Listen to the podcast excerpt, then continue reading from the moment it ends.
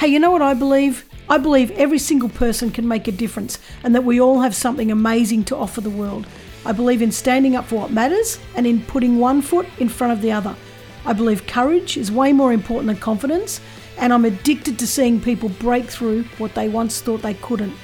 And that's why I started this podcast. I want you to believe in yourself. I want you to know that anything's possible. I want you to find the courage to stand up and do your thing.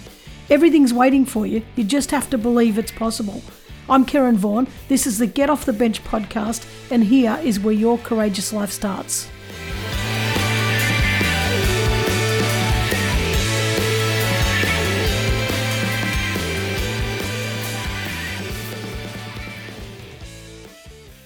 Hey guys, and welcome back to another week of the Get Off the Bench podcast. Today I've got a great guest and somebody who just, you know, let life happen, just sort of went with the flow and, you know, took off on a journey, bought a camper van and just sort of took off and never really had any plans about what life might look like. But now she's built this incredible space for people, for the community. And sometimes I think we just need to I don't know, you know, you know, just jump in our camper van and just go and let life happen to us. And I, I know we should make plans at times, and I really do believe in a self-determined life. You know, what is it that we want to do? But sometimes I think that uh, we get a little bit too specific because I have to be a photographer, I have to be a teacher, I have to do this, have to do that. Sometimes I think we just need to make this self-determined life, as in, I want a life of joy. I want to bring stuff to other people. I want to make a better world, and you know that that's the kind of life we try to build, um, no matter what kind of activities fit into that, and just have an umbrella. If that makes sense to people, it makes sense to me, but some people might think I'm a little bit loopy, but I love that philosophy. But let me tell you about Sophie, who's on today. Sophie Welch is the founder and director of Shedding Community Workshop Inc. Sophie established Shedding as a not for profit organisation in 2018 through her own passion for carpentry and building, but most of all, a passion for people and well-being. Shedding's aim is to provide a unique, supportive, and hands on environment for all members of the community to come together and develop sustainable skills in carpentry, building, and everything in between. It's a place to shed your fears and build with curiosity.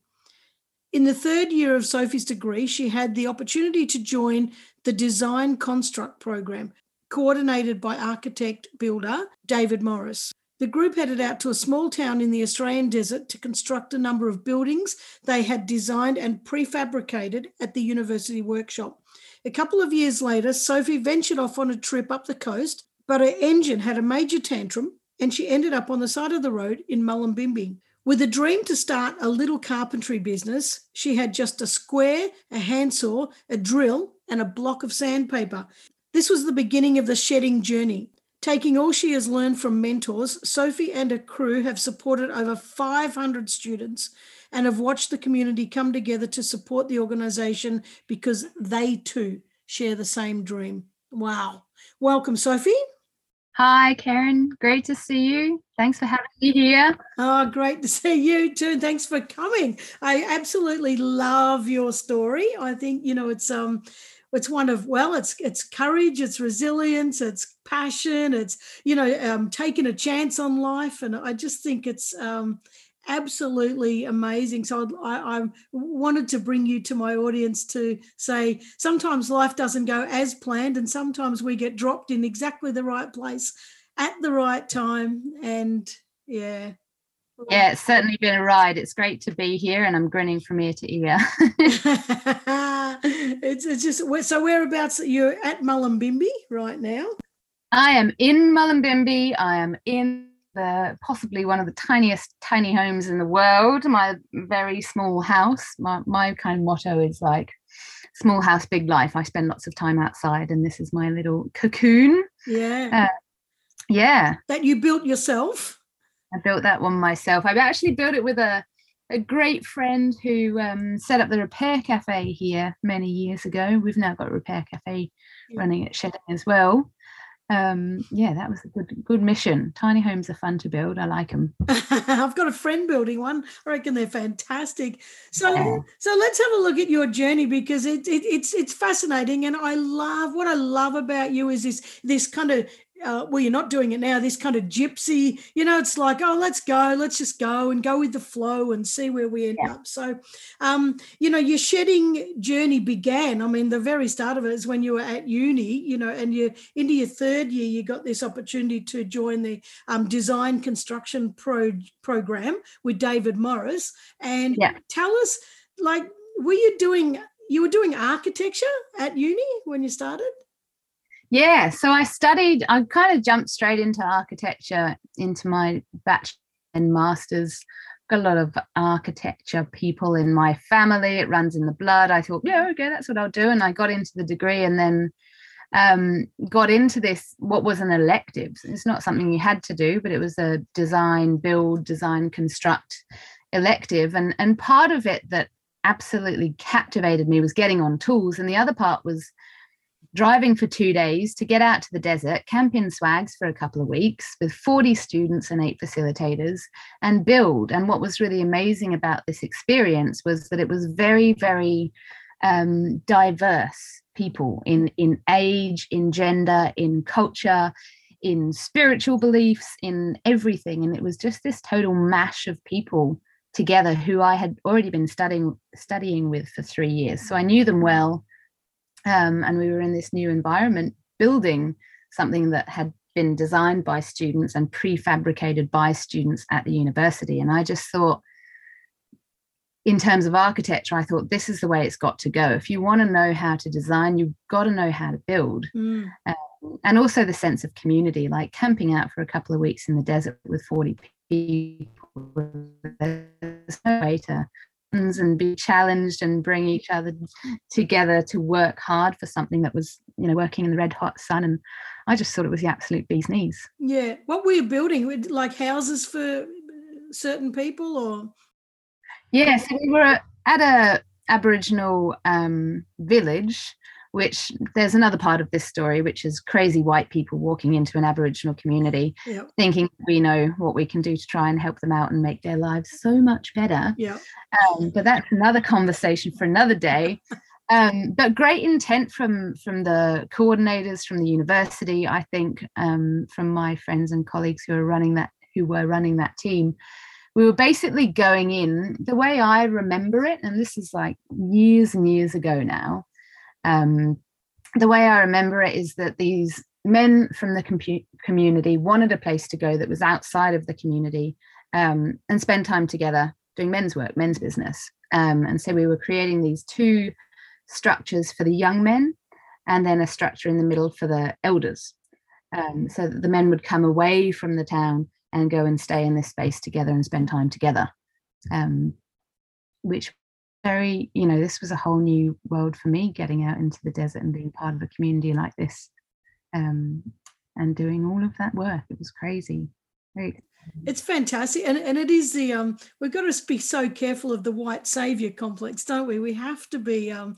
You know, it's we've we've proven over and over that we've you know you know trashed trashed communities with our own opinions, but I think at the same time it's about the intent. Do you know? And when you intend to make life better for other people you know i don't think you can i don't think you can criticize that. Do you, you know it's it's about just learning as you go and and and and having the intention to make a better world. And i absolutely love that. You know it's just i want to do good for people. And that's such a such i wish wish wish more people had that in them you know that i'm going to go and do these things because i want to do good. And you said before you know about you um, having architecture in your family. So was it like so many people do that don't they? All my all my family's doctors i'm just going to be a doctor and yeah. i'm just going to be an architect. And so was it was it when you really got your hands on the tools and started building that you you went oh actually there's a whole other part that i think is much nicer than this. And we uh, and you would have been unsure about the future jumping yeah.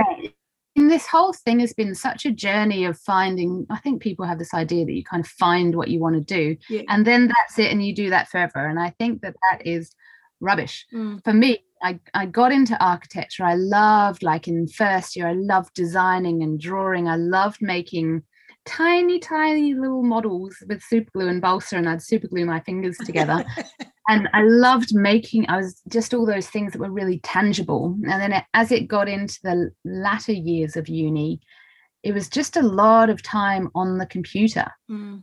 I just thought, oh my God, I'm going to spend the rest of my life sitting at a computer in an air conditioned building. Um, and I think something happened when I got on the tools and I was in the desert and I was dirty and sweaty and I just could really feel my body. And I'm a, re- I'm quite a, like, I love to feel my body. I feel strong. I feel capable. And as my I, I've got this interest in the connection between the body and the mind. When I'm using my body, mm. My mind gets activated. And when I'm using my mind, my body can get activated. And to really work those two together mm. um, and also work the design process, not just on a flat screen before the build, but actually like sculpt, mm. sculpt building whilst you're on site. So after I did that, um, elective, the design build elective through the university in the desert. I worked for the guys that ran that team and we continued to do design build projects together. And that's really, you know, when it comes to shedding it, it's really the way I think um, is good to teach, get people to know the capacity of the tools, the capacity of themselves, how things work, how things sound, how materials respond. Um, so that it's really a human kind of tangible experience, I guess. Mm. And it's great that you're a woman, and I don't mean that in a, you know, but it's uh, so, woman. It works for me. so lovely that you're a woman, Sophie. But it's it's um it's wonderful to see um females set up you know building um, programs and stuff like that and it's wonderful that other women can feel that they can come along and that their life is not limited to asking a man you know to do some do the building for them or doing repairs for them. And i absolutely love that what you what you're doing is showing women that they can be whatever they want they can do whatever they want. And i that's such i know that you're not exclusive to women. I know that you've got a variety of people but it's such a lovely um, breakdown of stereotypes and just saying that anyone can come anyone can build anyone can be whatever they want and and you're all welcome and we love you all. And i really love that about what you're doing. Yeah the stereotypes thank you. Thank you so much. The stereotypes i feel my blood boil when people start talking about stereotypes and i i'm so passionate about this. I it, coming from that place working on the building site in the desert i didn't realize the i guess the potency of that. I remember a friend ashmal and she had I don't know what they call them when you've got your piece of material and it's covering almost everything. And she's there like shoveling cement into the concrete mixer in her jeans and this beautiful white piece of material. And I just thought, yes, this is so cool. And I just, I think something in my mind, I thought that that was normal. And then, you know, over the next 10 years being on building sites, I kind of got to this point where I was like, oh, I haven't worked with any women. I've just been working with blokes, and um, that didn't seem like a big deal to me. It just seemed like, oh yeah, it's all, it's all blokes here, and I liked it. It was fun. It was rough. Here and smoke ciggies after work and sit around a campfire. And it was really good, and I liked that camaraderie working with the men, and also the kind of like let's just get straight to it sort of yep. attitude. Um, but it was really interesting starting to notice something was missing and then setting up this workshop, this organization, and having the opposite. We have a huge number of women coming here. Um, and what it is for me is it's mingling people, mingling like 80 year old Liz with 30 something year old Aiden. And we're talking about gender, and Aiden says a non binary, and Liz says, What's that? Yeah. I think that's how we provide education to people is put them in space together where they feel safe working on something in a collective way. Um, we have a, a check-in at the start of every workshop um, where we say our name, how we're feeling, and I say, what do you want? What do you want from shedding? Why are you here? What do you want?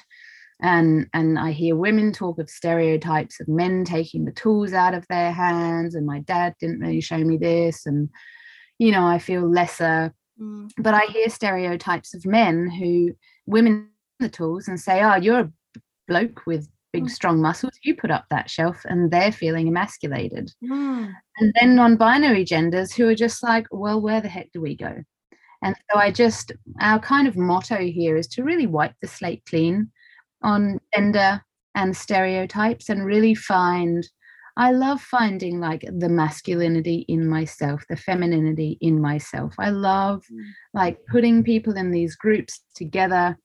Um, in carpentry, there are just sexual innuendos everywhere. and so we play with it. We play with all of these.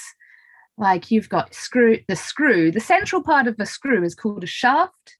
And then the impact driver, the bit you put the driver bit in is called the nipple. And so you're pulling the nipple out on your impact driver. It's just, there's sexual innuendo everywhere. And I think there can be a lot of kind of, kind of just a bit of gentleness, a bit of fun around those sorts of things and creating a space where people feel safe to say, hey, this is not okay for me, or to say, hey, that's totally fine for me. We all have different kind of um, levels of comfort, I think. I love that. Absolutely. And I so agree with you that, you know, rather than people telling people how it should be for certain people, for everybody mm-hmm. just to come together in conversation and just, you know, just mingle and mix. And you, you accept, and particularly when you're doing an activity with your hands, you you you're not really focused on judging each other you know you're just focused on doing the thing and listening to other people and joining in together i absolutely love it Lo- love it but when you not well it's not a but it's and you know when you um when you started you know you i know there's a point where you just sort of took off and said well i'm going to buy you know buy a camper van and i'm just going to take off. And what what led you to that point? Like what was happening in that time when you said that's it i'm taking off and i'm going to see where life takes me mm, yeah so i was in adelaide i'd been studying my degree done this cool elective a bunch of times as a student and a bunch of times as a sort of volunteer coordinator. Worked for the guys that ran that crew.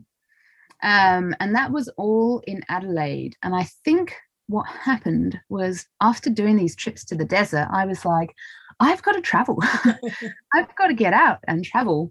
And I naively fitted out a, a very a not high quality camper van um, and started my trip.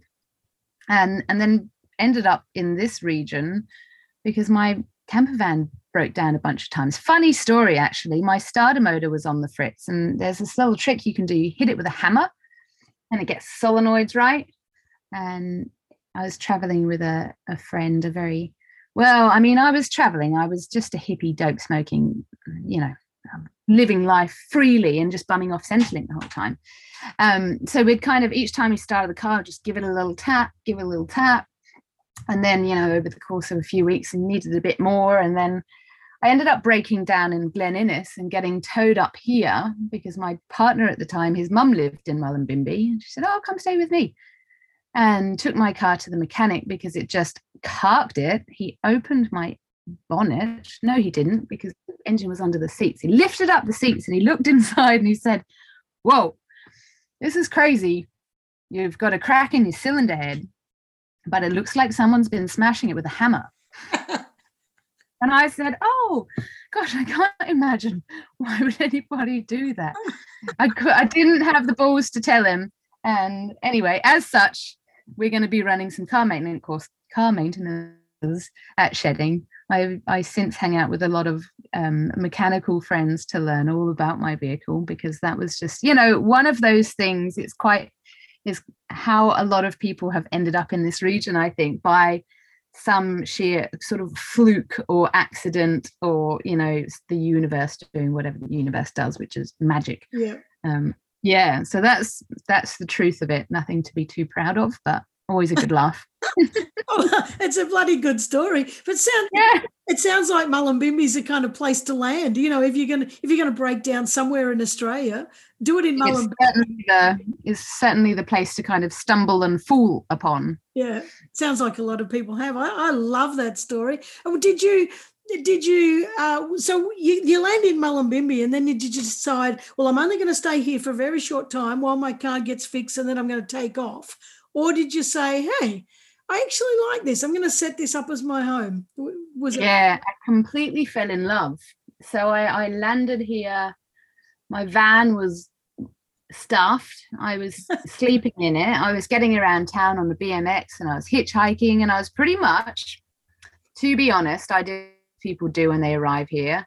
I sat on the beach smoking dope, playing guitar and telling the world that I didn't need a job ever And then at some point, I'd actually discovered the NICE program, New Enterprise Initiative Scheme. It's the way for Centrelink to get you off those payments and starting your own business. And it was actually really good. I learned how to start a business and I, I set up a business called Upcycled by Sophie.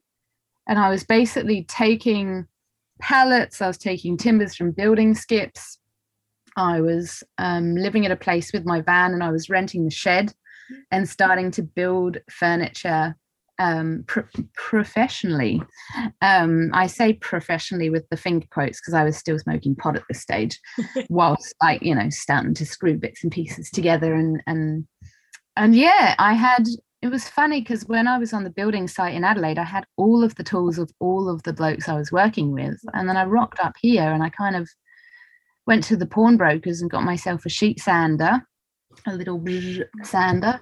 I got a square and a drill and a handsaw and just started making stuff. And that's that's kind of tell people is the premise to our upskill, our introductory workshop. Mm. Is like how do you start without kind of thinking you need to go and buy 10 grand's worth of tools and you don't know what tools you want. This is the kind of the starting point. Once you can chop a piece, square a piece of wood, chop it, screw stuff together, you can make a lot of stuff. Mm. Everything on from that, all the other power tools is just about making things easier, really. Mm. Um, yeah. I no, I love that, I, and I love the, the the resourcefulness. You know, it's kind of like, well, I'm I'm stuck here. Oh, well, I actually like it here. You know, well, I better go and do something with myself. And what have I got? I've got nothing. But what can I you know pull together to actually make something and i think that a lot of people do exactly what you said you know they look at well i haven't got all the things i need therefore i just won't get started you know but you're yeah. like well I, I i can gather a few things together and i can do something with those few things and I can get started. So, with your professional uh, woodworking, professional carpentry, what were you doing? Were you, were you, were you then selling that stuff on to make, you know, to try and build up a business to make money, or? Yeah, yeah. I um, I was living with my friend Ellen. She actually worked at Santos, the health health food shop in Byron, and they needed a heap of stuff, a heap of like seats and tables and shelves and so it just started and then it kept going kept going and then the guys next door to them had a shop and they wanted some stuff and then it just grew and grew and grew. And at some point during that um during that time i met my um former partner now best friend co-facilitator absolute legend um stefan. Stefan's from germany and he's a joiner which is like very fine woodworking um, so we met and started hanging out. We worked together for about six months before we hooked up as a couple. And we were doing fit out and renovations. And then it grew into extensions and tiny homes and, and much larger scale stuff. Um, and then a few years into our seven year relationship, we headed over to Germany and worked in his dad's joinery workshop. So I just my my skill set it's kind of like this real spaghetti circus of stuff where I started out like architecture and then on the building site and then making my own stuff, new small hand tools, and then working with him in a in a fine joinery workshop. Um, and then also did some stuff with um, lovely Pat Gregory at Woodwork for Women, um, who's our vice president um, of our organization. Um, and yeah, just started to learn like a different way of building. On the on the building side it seemed so kind of competitive and very macho and i thought that because i was short and my muscles weren't very big i thought i had to work twice as hard just to get paid the same amount as all of the other blokes on site. So it was during that time when i met stefan and when i met pat that something started to shift. Um, also i noticed on the building site when i would be with one builder we'd kind of sit at lunch and the the hard shell would start to crack open and they'd be like oh you know i'm uh, having a bit of trouble at home with the wife. And i'd be like oh tell me about that. And then something would happen where this there'd be a friendship i guess. Mm. and then on site it would be like oh cool let's help each other to help each other because we're working on the same job and it feels good actually to work as a team and support each other or be like, hey, I have a really bad back today. Would you mind being the one getting on the ladder? And it started, I think that's when the shift kind of started to happen. Mm. And it comes back to what you were saying before, doesn't it, about having conversations, you know, just just joining as two human beings, you know, over the over the same job. And it's um yeah, yeah it's beautiful. Yeah, I love yeah. it. Do you, are you still building small homes? I'm currently not building small homes. I'm waiting on, we're about to build our new shed, and then we want to be running tiny house construction workshops over there. My focus at the moment has been a lot of paperwork, which is so much fun. It's like I tell people ask me how it's going with all the paperwork to build the new shed. And I tell them that it's like a really, really slow chess game where you move one piece and then you just wait. You just wait for the other team to move their piece and then you move the next piece. So um yeah, but living in this tiny home is really this tiny home is like two by three and a half meters. It's tiny. I walk into people's houses and I'm like, oh, the size of your pantry is the size of my house. um, but it's there's really this idea, especially with this housing crisis and the level of homelessness this region. I have this idea that surely people deserve at least this, you know. Um, so tiny homes are coming at Shedding. I'm really excited to run those workshops. That's fantastic. So at the minute you when you're talking about the paperwork and you know the new shed, you're actually raising money at the moment. You're trying to uh, get some funding to build a new shed and, and it- yes so our new shed is going to be completely off grid my architecture degree came in handy in the design and of the new shed and I had some help from some it's it's just been volunteers galore amazing support from volunteers mm. giving hundreds of hours to help um, design this thing put it into 3D send it off to an engineer gone for a development application that we've got now um, waiting on a couple of final approvals from the owners of the land but what's great about this structure amongst many things is that it's going to be completely off grid um, it's completely relocatable. So it's basically three shipping containers in a U format. All of the storage is in the containers, and the, those you know those big doors on the containers they fold all the way out, and they've got full of shelving, full of tools, and then all of the other sort of free will be on benches with wheels, and that'll all roll out on their trolley setups. Um, so it's completely off grid. So we're going to have a solar setup, rainwater collection, um, grey water filtration, um, compost toilets, um, and above ground reed bed systems. Wow. So we're working with council to. We've got the the um, approval from the ba- for the basic structure, and I said, "Cool, well, we can just stick a portaloo in there until you give us the approvals for all of the other stuff." Um, so it's a huge process. And the other thing we've just gone for is um, it's called DGR status, status, however you might say that word, um, deductible gift recipient. So that if somebody says, cool, I want to give you 10 grand, we can say, here's a tax receipt, which is quite an important one in terms of the philanthropists who just seem to have money floating by and they float it your way. Um, so I'm really excited about that. It's a $50,000 build, which is peanuts for a huge structure and it's going to give us um, the capacity to run workshops seven days a week. In the space we use at the moment, they they run workshops. It, there's a wall, and we're on this side of the wall in our space, and the wall on the other side of the wall, they do lots of other workshops that require quiet, and we're not quiet. So we've got availability to this space sometimes three or four days a week.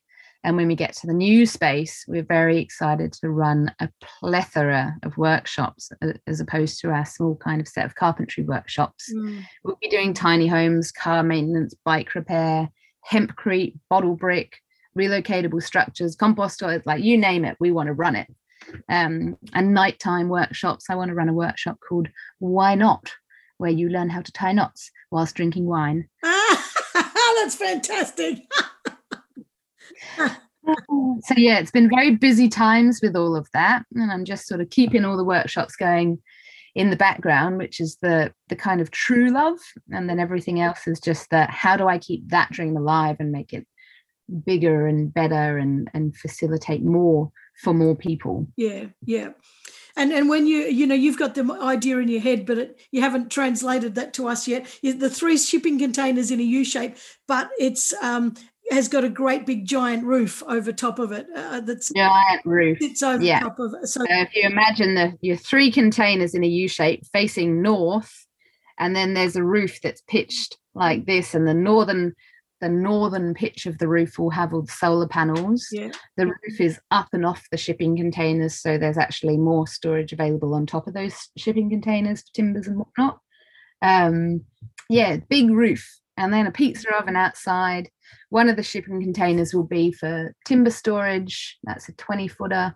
The other 20 footer opposite it will opposite it that was hard to say opposite it will be for a sort of office um, kitchenette daybed hangout spot kind of like a really nice design space where you can hang out and design and then there's a really long 40 foot shipping container along the back which will be full of all of our tools and machinery which is going to be amazing because storage is a real um, challenge for us at the moment. You know i started this organization as a oh yeah i'll do it one day a week kind of thing.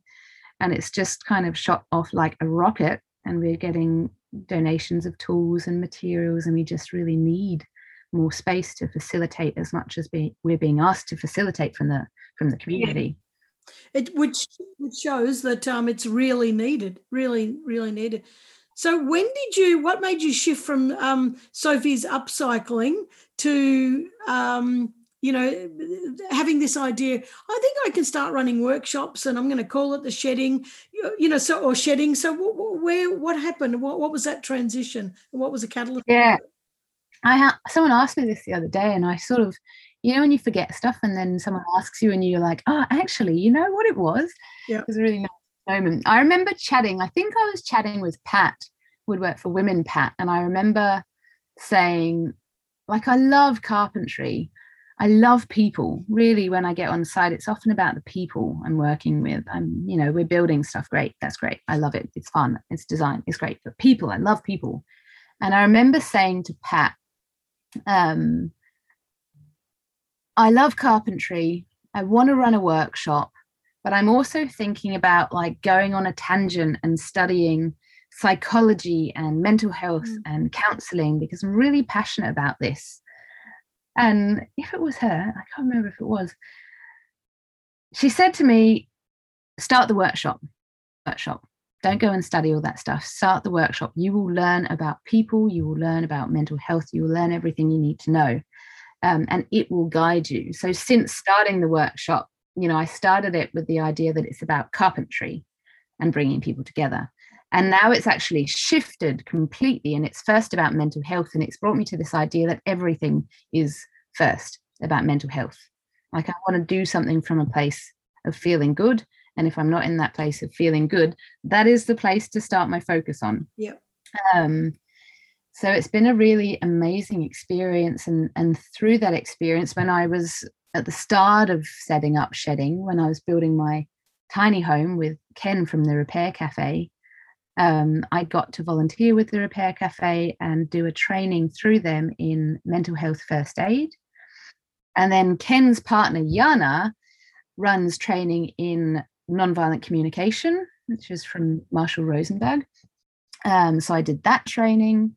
Um, and these are the two kind of foundational platforms on which um, certainly my experience of shedding runs. It's about how we feel and it's about how we communicate um, and that was where I, I think I started to get a taste of this.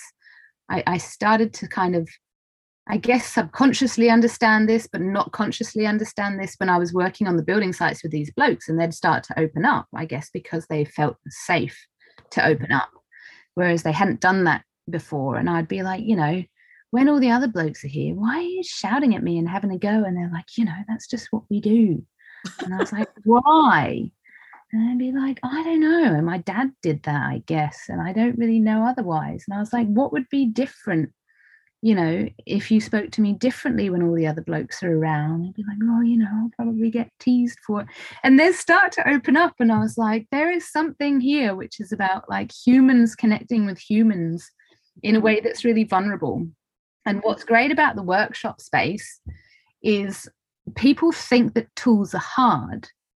And I tell them that what's really, really hard is doing like a reverse parallel park in a car or like driving on the freeway at 100 and not thinking that the difference between life and death is holding your steering wheel straight and holding your steering wheel five degrees off. It's incredibly dangerous but it's i think about association i've driven my car for so long that i don't think every moment i'm about to die which i might think that if i've had a trauma around driving i've had a car crash or something so somebody's trying to call me. Nope, not going to be happening right now.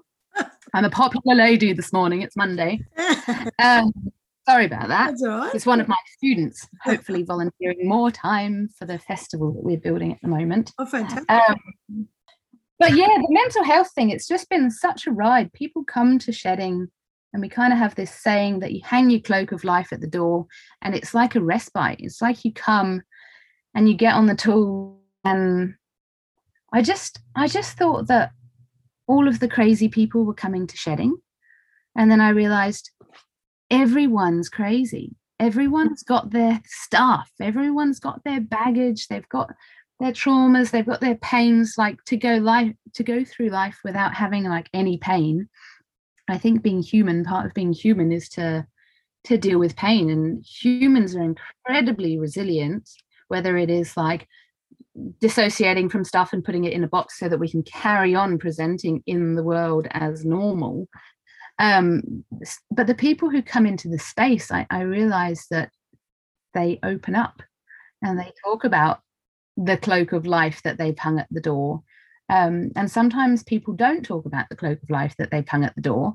They just come in and make stuff and somehow like the tools are the metaphor and the timber is the metaphor and they don't need to talk about an argument they had with their partner or that their mum told them blah blah you know everyone's got their stuff. Um, and i'm not I, as much as i think that um, therapy is very important it's been very important for me to keep my head together tend to keep being a normal um, person with capacity to carry everything that i do it's like my fallback is like landing at the doorstep of my therapist and being like, oh God, I know I did this a month ago, but what am I doing again? Like, just remind me of everything. Can we put all the jigsaw puzzle pieces back together? Um, but for some people, it can be an incredibly um, heavy and challenging process to sit in someone to sit in front of someone that says, and how does that make you feel? and tell me about your relationship with your mother. And tell me about when you ran away from her. Like that is really full on. And some people are just like hey i just want to come and hang out and have a good time somewhere and know that i'm in a place where i feel safe. And um, i rabbit on about this all the time but it's really the basis of this space. And i think from running this space i start to understand that it could really be the basis of a lot of spaces that are about community and bringing people together to have a, a really central kind of what we've got here is a set of values that um, allow people to feel safe emotionally and physically I love the idea of what you're doing, you know, and, and, giving people just that safe space and being being able to choose whether they talk about it or choose whether they don't talk about it, but just yeah. to be part of a community that accepts them, you know, and doesn't put any pressure on and just lets them be and lets them sort through sort through their feelings and emotions as they're doing something constructive. I I, I absolutely love that. Do you think mm-hmm. that people are attracted to shedding because um, and, and, this might not be something that they're actually thinking in their mind, you know, conscious of, or it could be an unconscious thing. Do you think yeah. they're attracted because of the safe space? You know, more. I wonder about this, hey, because I think I think there's a total um, mix of people that come to shedding. I think there are people that I, I, have this joke that we trick people into thinking it's carpentry workshop and a mental health facility, which it's mental health facility. It's a place where people come and hang out. And I want to acknowledge the importance of therapists. When someone comes into a space, I'm not there to hold, I'm there to hold a safe space. Yep. Sometimes I don't have the skills or the training that um, a therapist or a psychologist has to work through complex things that are going on in the brain. Um, so sometimes people come to a workshop and we're kind of going through things and i'm like cool you're really welcome in this space i hear where you're at sounds like you might need some extra support that this space can't offer you so i totally acknowledge like where i've gone to um to people within my support network who are trained in those sorts of things and i think oh my gosh thank goodness you read all the books and did all the work because you can do the thing where i'm figuring out my brain with you um, but the space that we have i think there are people who see the website say I'm going on Google and I look up carpentry workshop and I find shedding, people come in from that avenue yep. where they're really wanting a space to get to know the tools. I think a lot of people who come to shedding, um, there's a lot of word of mouth. Mm. And people come to shedding and they say, Oh, I, I it comes and say, How did you hear about shedding? Oh, you know, my friend Jess told me about shedding. And I said, What does she say? She said, Oh, you know, it's carpentry workshop and it's all about mental health. And I think, cool. So people are prioritizing this when they talk about it in a, you know, in description of what is shedding. It's not just like, oh, you can go and build some stuff there. It's like, oh, it's all about mental health.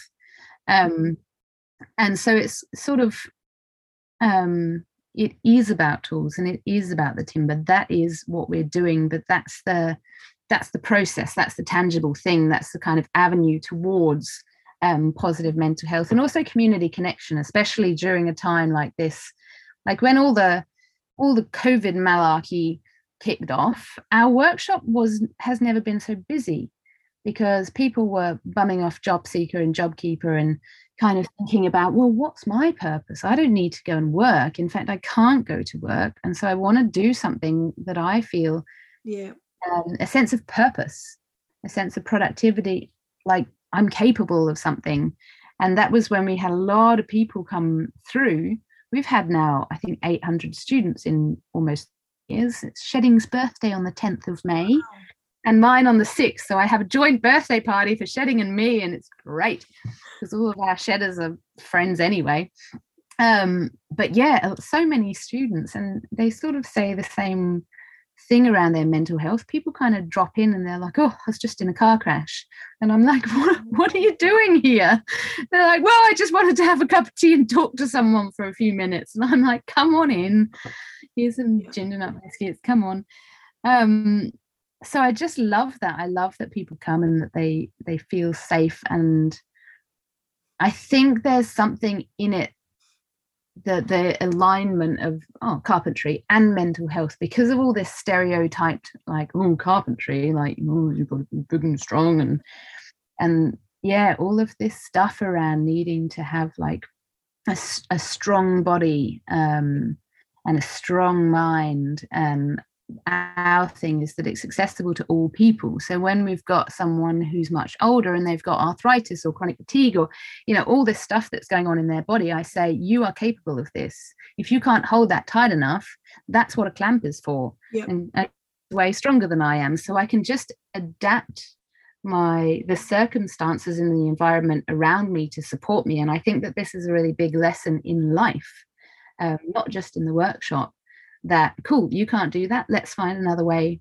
to make that possible. Um, and that runs through as well in the in the tools that we're using the tools that i am very familiar with and therefore very familiar um, comfortable to teach.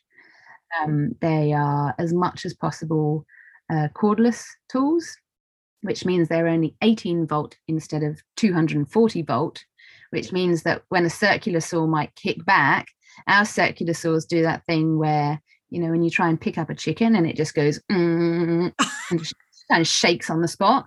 That's what circular saw does. So it kind of um, it's a nice way to start with tools that feel um, very easy and accessible for people, quite light to hold, um, no cables running around tripping people up. Um, to create really create an environment where people feel safe and that when they think I'm a bad person, I can't use this tool. It's actually because they're using a 20 year old table saw and the fence isn't straight and the blade is blunt and it's not a good tool. Mm. Using high tools with sharp blades, mm. um, it should be quite straightforward. And I say to the students, as soon as you get resistance, as soon as you get resistance, just pause and let your intuition be like, hang on a sec. Because I tell people about forwards and reverse on the drill and they laugh at me. And then they're trying to put a screw in, and the screw's not going in. And so they just press the button harder and harder and harder. And I just say, hey, are you in finger forwards or thumb reverse? And they, oh, oh, oh, I'm just in reverse because you're so focused. Kind of, you got the what are those things you put on horses? Blinkers. blinkers. You got your blinkers on. You're so focused about getting this screw in that you can't tell it's on reverse. And why would you? No, nobody's shown you that before. You might not have used a drill before. Um, and so these really important things, I think, around trusting your intuition and, and pausing and reflecting. And my friends talk about this kind of qigong approach, where it's like really grounded and slow, but there's real intent in any movement and a real grounded sort of body centered approach, which the spiritual biohippies love, of course. Yeah.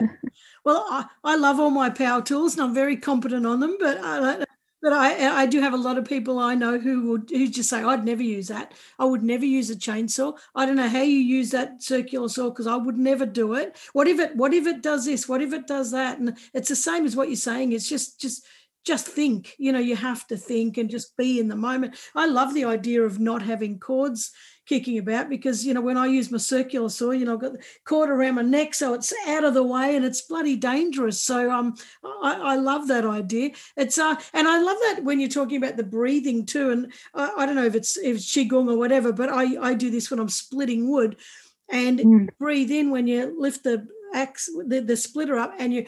Whew, you make this really whew, noise yeah. know, and your breath when you split, and it splits 10 times easier. It's, it, there's hardly any effort in splitting the wood when you're doing that action at the same time. It's, I don't yeah. know if it's Qigong, but it's definitely good. It's, it's bloody everything, I think. I think I've heard about it in terms of meditation, in terms of yoga, in terms of all sorts of sports mm. and training. And I really tell people, like, instead of thinking about your muscle mass, about the the material that we're using, this timber, it grows as a tree. And by some fucking amazing fluke of nature it gives us oxygen. And we breathe it in and that pumps blood around our body. So just breathe just breathe it on in. It's like your fuel. You can breathe so much of it that you can just get high on it and pass out. Like it's an amazing thing. And so i just tell people like when we do the upskill intro and they're sawing we do this sawing segment to get them really feel their body like it's not about your muscle, it's just about this um, joint in your shoulder and your elbow, and you're just moving it back and forwards like the, the wheels on a train carriage. And to do that, your elbow needs to be at the side of your body and your arms running at the side of your body. And breathe. So I tell them instead of cutting this timber, I want you to stroke the timber with the saw, and it changes everything. And they say, I never, I never cut wood like this before. It's quite romantic. and it's really like a, a drag back and the breath in and then a push forward and the breath out if you're using a saw that cuts on the push if you're using a japanese pull saw i remember what pat said is you reverse the chi and you bring the energy into you which when i learned that from her years ago i was fresh off the building site and i thought oh my god what is this rubbish talking about chi and then i used a japanese saw and i was like oh it really is that it's really about the intent and the focus um, rather than this like unguided force that we push around aimlessly.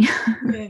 Which we all do. And and I love the bit about the body, you know, feeling your body because how many of us are resistant to that? You know, we we have a backache and we have a headache and a bit of a sore hip. Yeah and we just kind of keep oh look well, i'll just take painkillers i'll just ignore that because i've got stuff to do mm.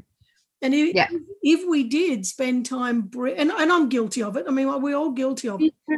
Yeah. we did spend the time though feeling, oh, I saw back and breathed into it and started to feel, well, what, what's that about? You know, why? Just took 10 minutes out to say, well, what's that about? What's going on that's causing this? We would be in such a better place, but we don't do it. We've, I can't, I haven't got time. And I'm guilty hell, but I I sometimes I think I am the most guilty of it. I think if I took 20 seconds, even if I took 10 seconds to pause and breathe, that can feel like a very long time. Yeah. And I find myself in these situations where I'm like, go, go, go, go, go. i am like this Taurian ADHD Duracell. You know the bunny on the Duracell yeah. back dance? I'm like that.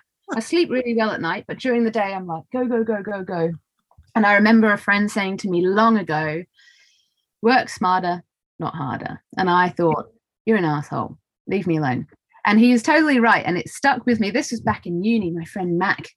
And um, it's really stuck with me. And I find myself pushing against a brick wall so hard. And then to the left is my, oh, that's not my left, that's my left. To the left is a metaphorical door that I could just open and walk through. But I push so hard against this. And it's, I hear myself saying to myself, if I could take on the values that I teach every day. I repeat these things every day, but there is something that can be so challenging for it to go in. And, and that's the part I'm really interested in, particularly in this space, because I don't choose who comes here. I get all mixes of people. Um, and there's all, I think I can say always in this situation, there's always a place of connection. And for people to come to this understanding, it's a different avenue until the penny drops um, where they go, oh, yeah, right, yeah, yeah, that makes sense. And I always want to find that avenue, whether it is through a conversation or whether it's through tactile hands on or whether it's through listening, touching, feeling, hearing, having the tool in your hand, repeating something over and over again. Some people like to take photos or videos and watch back and repeat and repeat. And this connection between the mind and the body and also the memory and that long-term memory where things just drop in. And i think that's where our sort of tagline comes from with this um, shed your fears and build with curiosity. It's really about i just want to teach them to be curious. Mm. i say that there, there's there is every week every day a new product popping up that we'll be working with. There is a new tool. There's always something to learn. There is no stupid question. There are only questions. And to have the to have the courage to ask the stupid question, that's how you're going to get answers. So to just sit back, be um, afraid, and not jump into it. People ask the most simple questions, and I'm like, this is great. To know the answer to that question, you have to ask the question. Um, so I'm I'm so proud and honoured to see the courage in each student that rocks up here and says, "Hang on a sec, why does this happen?" the wiggle on the tape measure is the very th- first thing we do in upskill. It's the metaphor that there are no stupid questions. The tape measure wiggles, yeah. like the metal piece on the end. It wiggles, wiggles by like a millimeter. Yeah. I say to the students, "Do you know why this happens?" And they say no. And I said, neither did I. And I didn't have the balls to ask the guys on site when I rocked up for my first day of work. I bought a tool belt and I bought a tape measure and a pencil so I would look like I had some sort of validity to be on site. um, and I didn't have the balls to ask them, like, why does my tape measure end wiggle? And lucky for me, YouTube existed. So I just YouTubed it. But most students, I say, why does the tape measure wiggle? And they say, I don't know. And I say, doesn't that seem like a silly question? But it's not.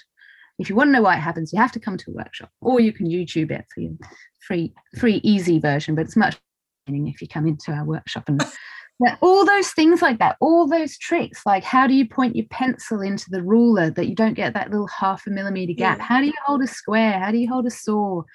How do you push something through a table saw? How do I even identify like the the timber that I'm working with, we're working with recycled materials. They've already had a life, and we're taking this recycled piece of trash and turning it into something that has value again. And I think there's a huge metaphor about that and about people who've experienced shame in their lives and they're coming through and having a sense of self-worth again there are lots of little metaphors that carry through in terms of the materials and the the movements and the way we work together in that mm. space Oh, I absolutely love it. And I love the fact that, um, you know, people can come and feel safe. And I love the sense of community. I love the building and I love the fact that women can be there. And now I even love the fact that you're saying that men don't have to feel that pressure that they have to build everything. I love that as well. It hadn't crossed my mind, but thank you for sharing that. Mm. But I really particularly love the sense of community that you're building and you just absolutely love it. Now, I asked this question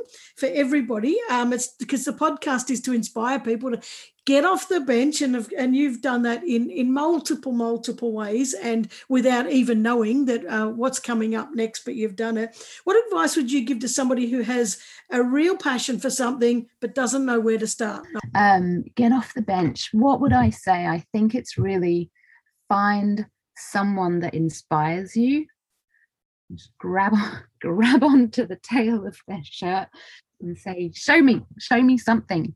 Um, it's an incredible thing to to give. I was just talking to a student yesterday about what's called the 12 steps and you get to the 12th step and it's about giving. It's about giving to community. It's it, for me in terms of my sense of purpose this workshop which i offer so much to so many people it really just validates my sense of purpose for myself i feel like wow, I have a reason for living. I have a reason for doing what I'm doing. It's the most important.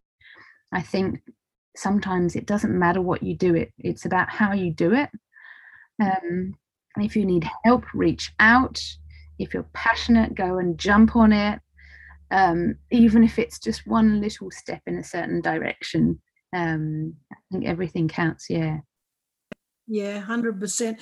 And it's those tiny steps, isn't it? And the tiny steps of um even trust. You know, I'm just going to step here and I'm just going to trust and see what happens. And I love the bit you're saying too about. Well, I love all of it, but I love the bit you know about giving. And I think that if we, when we we're passionate about something we want to start, if we if we take that sort of thought about well who am i serving am i helping somebody you know how can i give and how can i contribute beyond myself i think everything falls in place i, I really I really, I really believe the universe just has your back yeah. when you um you you focus on making the world a better place, yeah. you know, for, for, other people and making it safe. And I love to return. I love to return to our very first value of shedding, which is about mistakes. Our first value is celebrate your mistakes my idea of you know getting out and into the world there's something about this ridiculous adult that we're going to get things right. And for me it's about getting things wrong. There is something about children like they're not just going to hop up on two feet and walk and that's it. Well done. Well done. You can walk now. They're going to get up and they're full fall over fall over fall over fall over and then at some point they didn't fall over that one time. Great and then they fall over, fall over, fall over, fall over. Oh, and then twice in a row they didn't fall over. And I think there's something about returning to this childlike attitude of, I'm probably going to get it wrong. And that's totally cool. And sometimes, especially in carpentry, the mistake is actually a moment of genius in disguise, and your whole design is about to change into something even cooler than you thought it could be. And I tell the students that this idea of perfection, which is something that I learned to a T in the workshop in Germany um, to my own high degree of anxiety. Um, perfection, I think, is lesser than this skill of being flexible and adaptable, not just in the workshop, but in the world around us. And make mistakes, show people, celebrate them, tell them about where you went wrong. Lots of my mistakes are a way that I can help educate other people. I'm like, you know what? I did it that way, and this is what happens. Try it this yeah. way and they'll make their own mistakes in that process and i think that that's a really big one to to lose the shame around the idea that we're going to get it wrong because you're going to get it wrong and it's going to be great yeah. Yeah, uh, yeah. I've made so many mistakes. I've failed, failed endlessly, and I do. I I share it with when I do talks and stuff like that because I. It's kind of. I, I just want to say to people, who cares? You know, like you.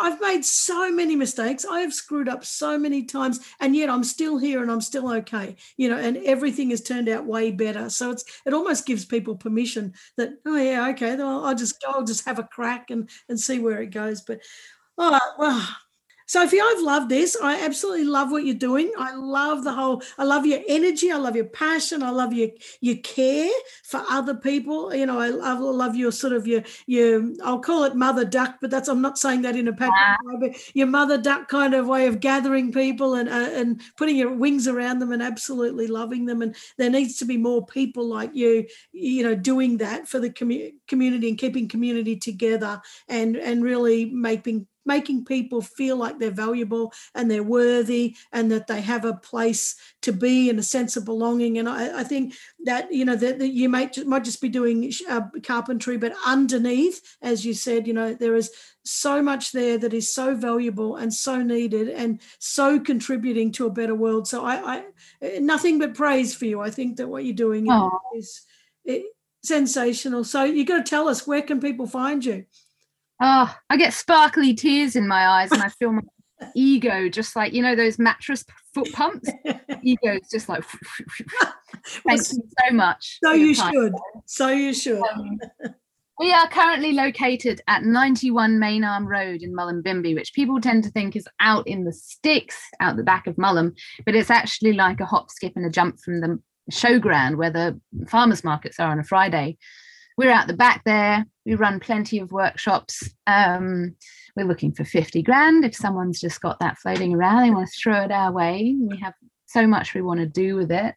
We're actually doing a um, a build. I'm running the build crew for Renew Fest, a fantastic little festival around the corner at the showground um, next weekend, which is all about renewal generation we're building all sorts of sculptural things for that. So we've got so much so much on the go.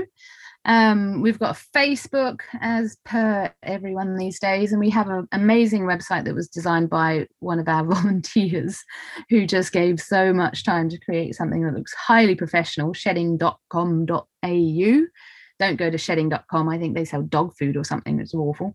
Um, so yeah we've just got the shed out the back here. Um, if people want to come along what we like them to do is sign up for upskill. Upskill is the intro. It's an induction. We tell you all about our values. And it means that everyone facilitators students mentors volunteers they all come through upskill so we all agree to the same set of values. Yeah. um, so that's that's what i say to people. That's your doorway in. That's the place to start um, we've also got Repair Cafe here on Saturday afternoons. We do electrical repairs, sewing repairs, you name it, we we will try. Um, so yeah, that's another nice thing to sort of drop in on. Mm. Um, and then a bunch of other events all over the place. Wow, that's fantastic. I don't know how many listeners we've got up Mullumbimby way, but um, I tell you, if anyone's moving up there or going up there for a holiday or staying up there or doing whatever, please call in and see Sophie. And as she said, the website shedding.com.au and Facebook is uh, Shedding Community Workshop and Insta is Shedding Community Workshop. So please follow along and, you know, check out everything that Sophie and the gang are doing because uh, what a remarkable thing. And yeah, I just, I just love love, love what you're giving back to the community. Absolutely love it and keeping everyone together. You're just the glue that's holding the community together. And that's um yeah. it's, it's there are there are lots of amazing organizations as there are in the world, in this country, in this shire. Um, it's so great to be a part of them and um, and also to invite people here for a holiday come for a weekend go surfing go and visit all the waterfalls come and do a workshop. I've got mates they come down from brizzy from the sunny coast up from sydney up from melbourne. It's just nice to get out and explore places and this is a beautiful part of the world to yeah. to come out.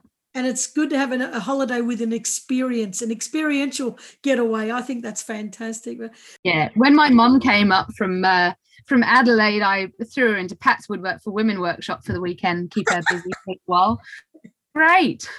That's fantastic.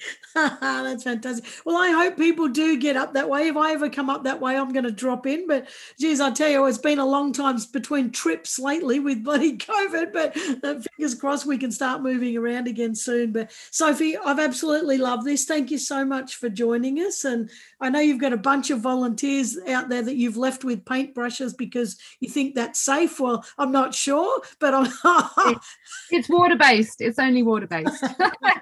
oh, that's good. Well, I'll let you get back to your volunteers, but um, I so appreciate so appreciate your time and love it, love it so much. Yeah, thank you so much for inviting me to be a part of Get Off the Bench. I'm just really honoured, and it's really great to meet you and talk about similar interests and inspirations. Good on you.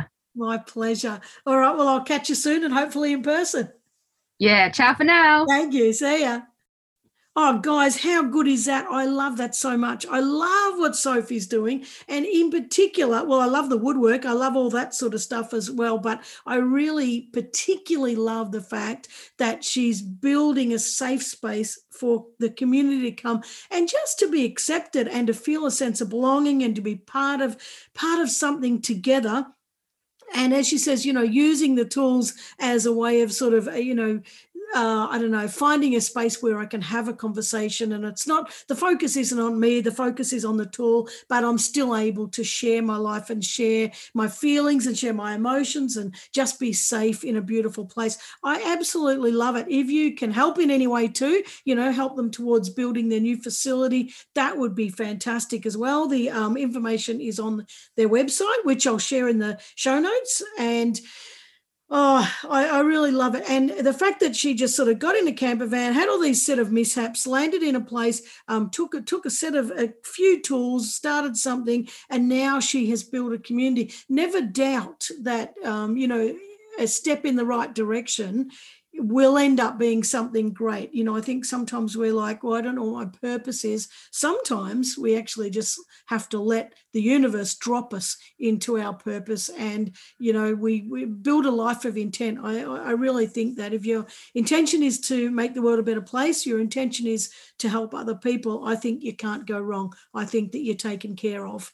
But that's my opinion, and I might be wrong. But I, from what I've seen, I don't think I am.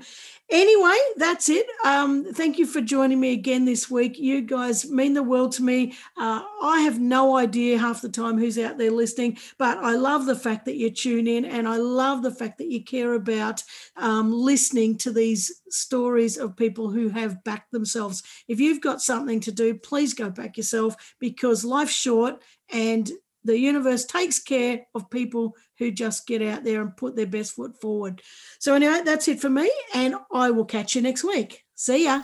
Hey, thanks for joining me. It really does mean the world to me. Now, if you or somebody you know is doing amazing things, make sure you send me an email to info at getoffthebench.com.au. That's info at getoffthebench.com.au. Otherwise, head on over to my website at karenvaughan.com and tinker around there a bit and send me a message. Okay, catch you next week.